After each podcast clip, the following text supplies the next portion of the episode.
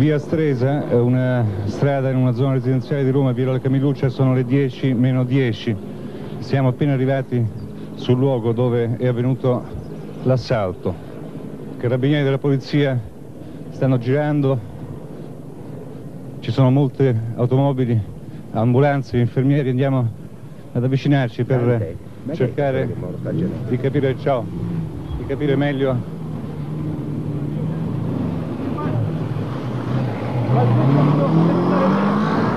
le cose. Ecco la macchina con i corpi, i corpi del, degli agenti che facevano parte della scorta del, dell'onorevole Moro.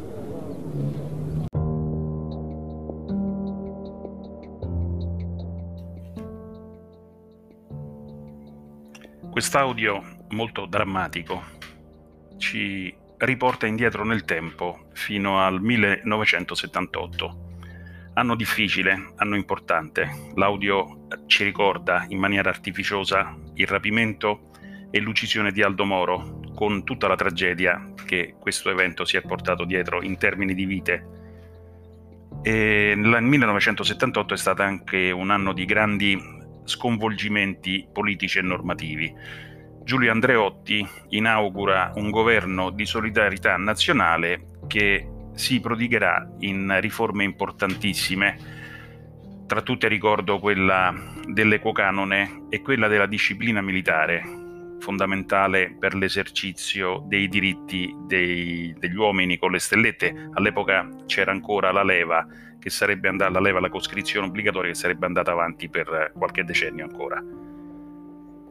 Noi siamo nel 1978 perché eh, spesso quando si parla di crisi modello, del modello della Croce Rossa italiana, si parla di crisi del, dell'idea di Croce Rossa italiana e di come venga attuata nel nostro paese, si fa riferimento esclusivamente a un uh, decreto legislativo approvato sotto la presidenza del Consiglio dei Ministri di Mario Monti, il famoso decreto legislativo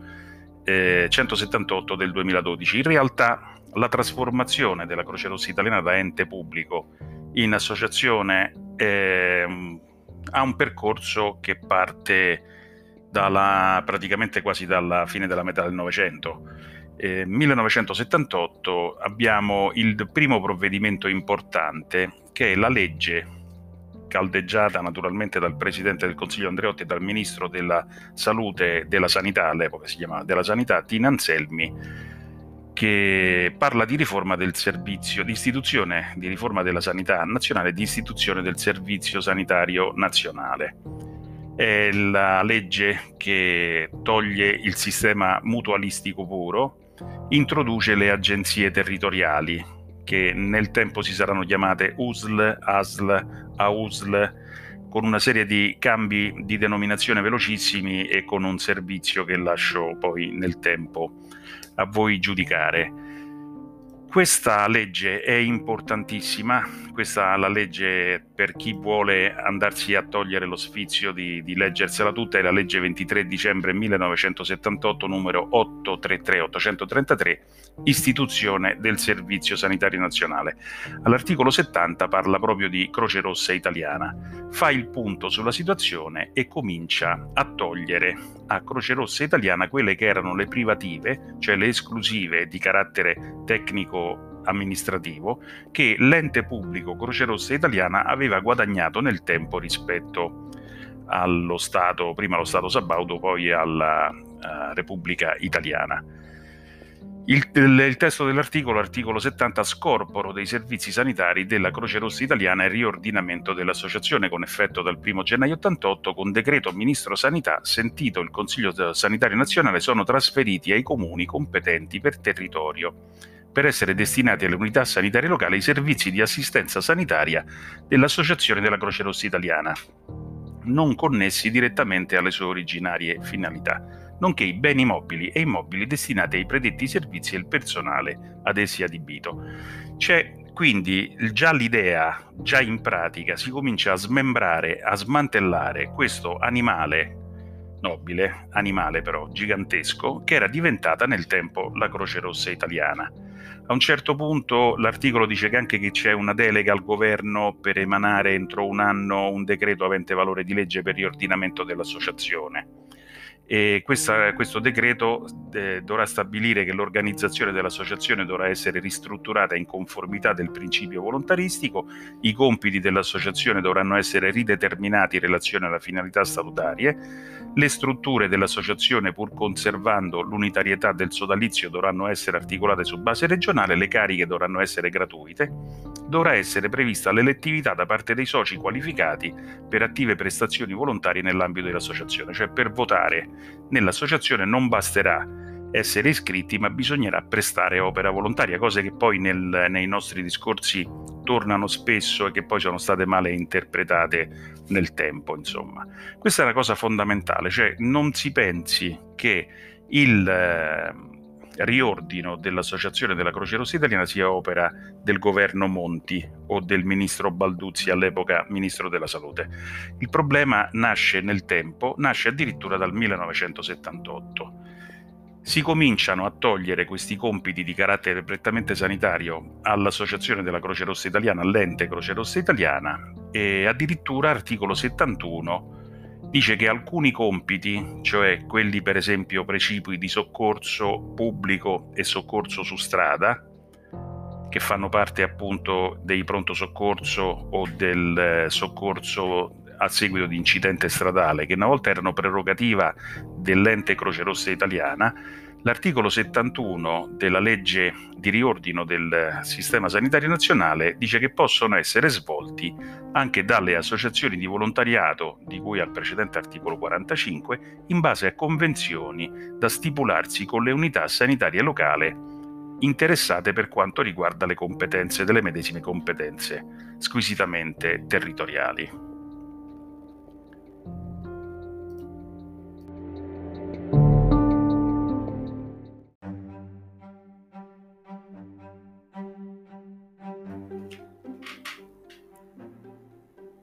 Stai ascoltando Percorsi,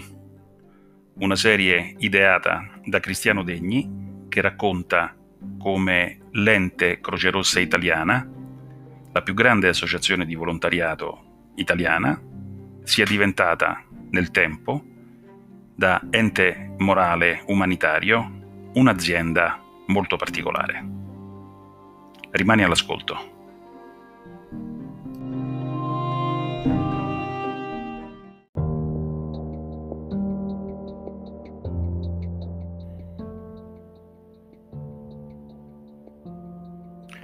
Quindi con la legge Anselmi di istituzione del Servizio Sanitario Nazionale vengono tolti all'ente Croce Rossa Italiana innanzitutto l'esclusiva della raccolta del sangue. La raccolta del sangue è stata, sempre, è stata sempre una delle missioni più importanti realizzate nel, in ambito sociosanitario dalla Croce Rossa Italiana. E il centro del, del, sangue di Via Ramazzini a Roma è stata un'eccellenza, un'eccellenza primaria nel, in tutto il sistema sanitario nazionale, fino appunto alla legge Anselmi. Esisteva questa esclusiva e questa esclusiva consentiva a Croce Rossa Italiana di raccogliere il sangue attraverso le donazioni su tutto il territorio nazionale. Ma non soltanto questo viene perso da Croce Rossa Italiana, anche altri servizi, dicevamo il servizio di soccorso su strada e questo era fondamentale. C'era un decreto legislativo del capo provvisorio dello Stato di novembre del 1947, esattamente il 1256, che assegnava a Croce Rossa Italiana in esclusiva dei compiti integrativi rispetto a quelli che erano eh, i compiti statutari.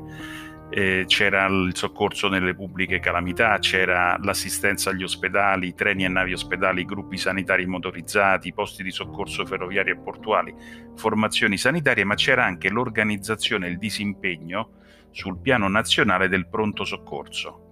e del trasporto degli infermi e degli infortunati con i propri servizi a gestione diretta e altresì mediante il coordinamento alla disciplina di quelle effettuate da altre associazioni locali,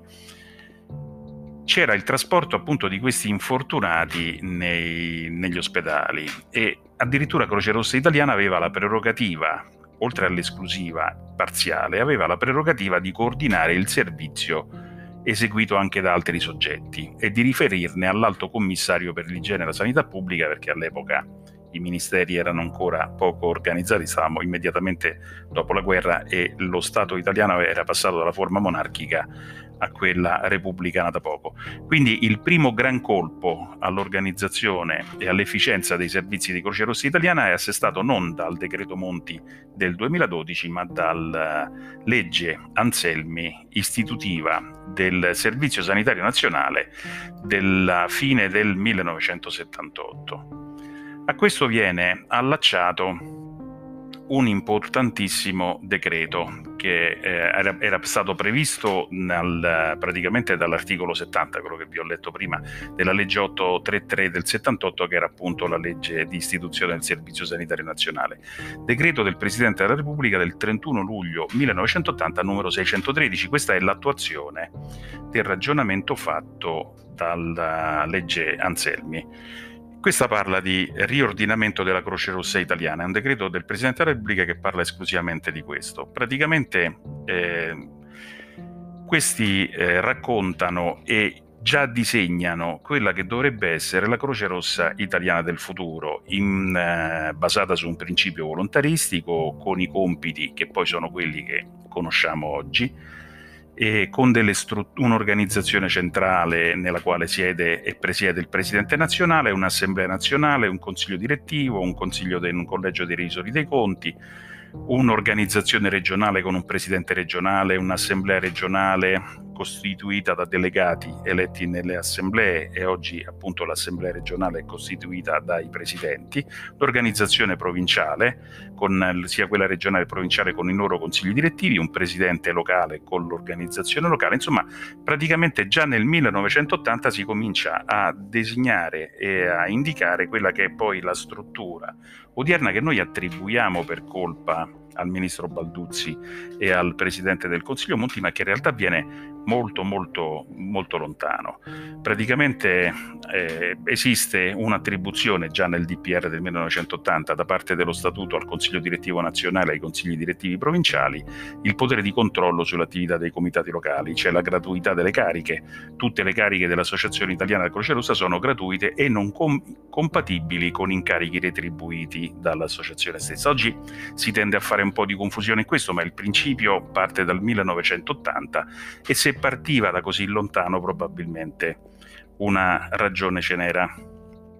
Il decreto del 1980 stabilisce anche, per esempio, che il, la Croce Rossa debba essere immediatamente commissariata. Lì nascono tutta quella pletora di commissariamenti che hanno dato luogo alla odierna Croce Rossa e alla odierna governance. Praticamente c'è eh, l'esigenza appunto di avere una mano pubblica che possa guidare attraverso un commissariamento straordinario possa guidare questa enorme, questa gigantesca istituzione verso una completa trasformazione. Questa è una cosa che eh, ci portiamo dietro da tempo e che ha causato tantissimi conflitti interni. Comunque c'è il, sempre nel decreto del 1980 c'è la possibilità per parte del personale di essere mobilitato e quindi di trasferirsi alle ASL o alle altre articolazioni del Ministero della Sanità perché molti servizi vengono splittati in occasione di questo decreto del Presidente della Repubblica e trasferiti alle aziende sanitarie locali o al Ministero della Sanità. In questo senso abbiamo la seconda grande ondata, dopo due anni, la seconda grande ondata di smembramento dell'associazione nazionale che eh, anche questa comporterà delle, dei dissesti e dei disallineamenti di energie molto molto importanti.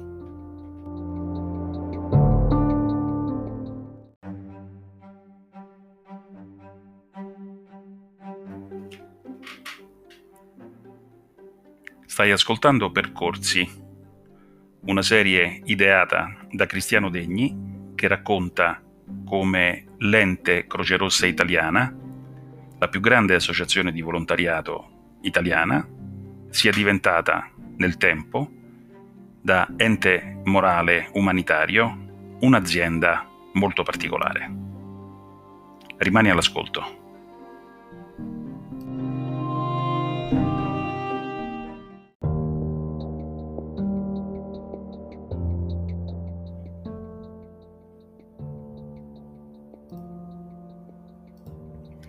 Il decreto Presidente della Repubblica 31 luglio 1980 numero 613 è insieme alla legge 833 1978, quella che istituisce il Servizio Sanitario Nazionale, il eh, pilastro su cui tutta la riforma dell'Associazione della Croce Rossa Italiana prenderà vita negli anni a seguire. Detta delle eh,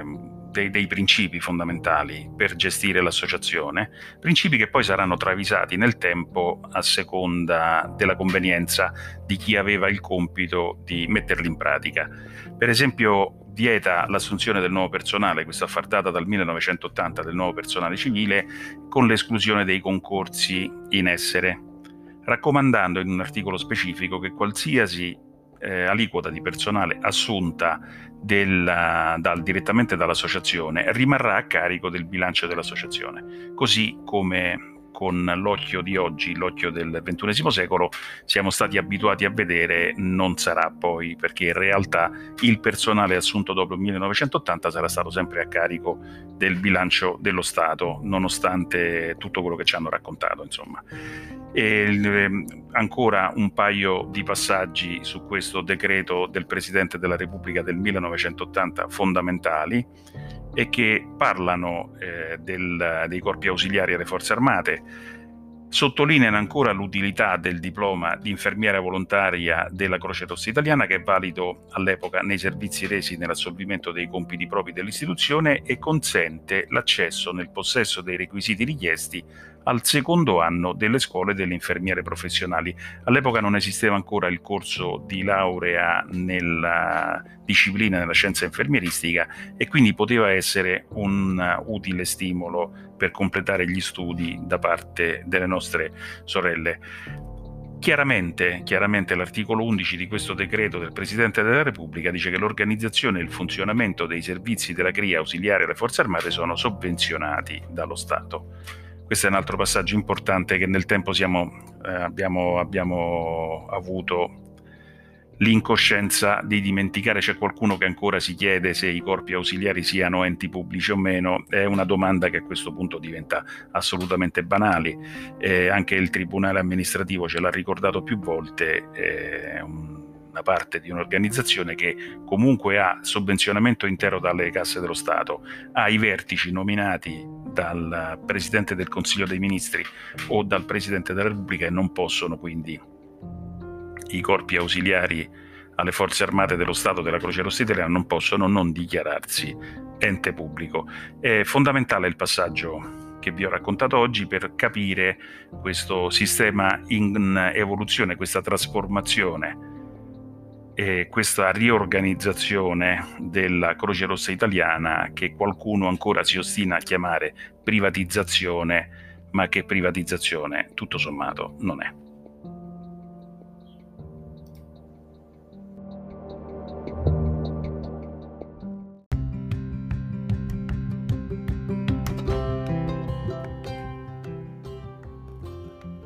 Avete ascoltato una puntata di Percorsi, una serie che racconta la trasformazione della Croce Rossa italiana da ente umanitario morale, da ente pubblico, ad azienda molto molto particolare. Io sono Cristiano Degni, vi ringrazio per l'attenzione e vi chiedo di condividere il link di questa puntata di percorsi con i vostri amici. Grazie.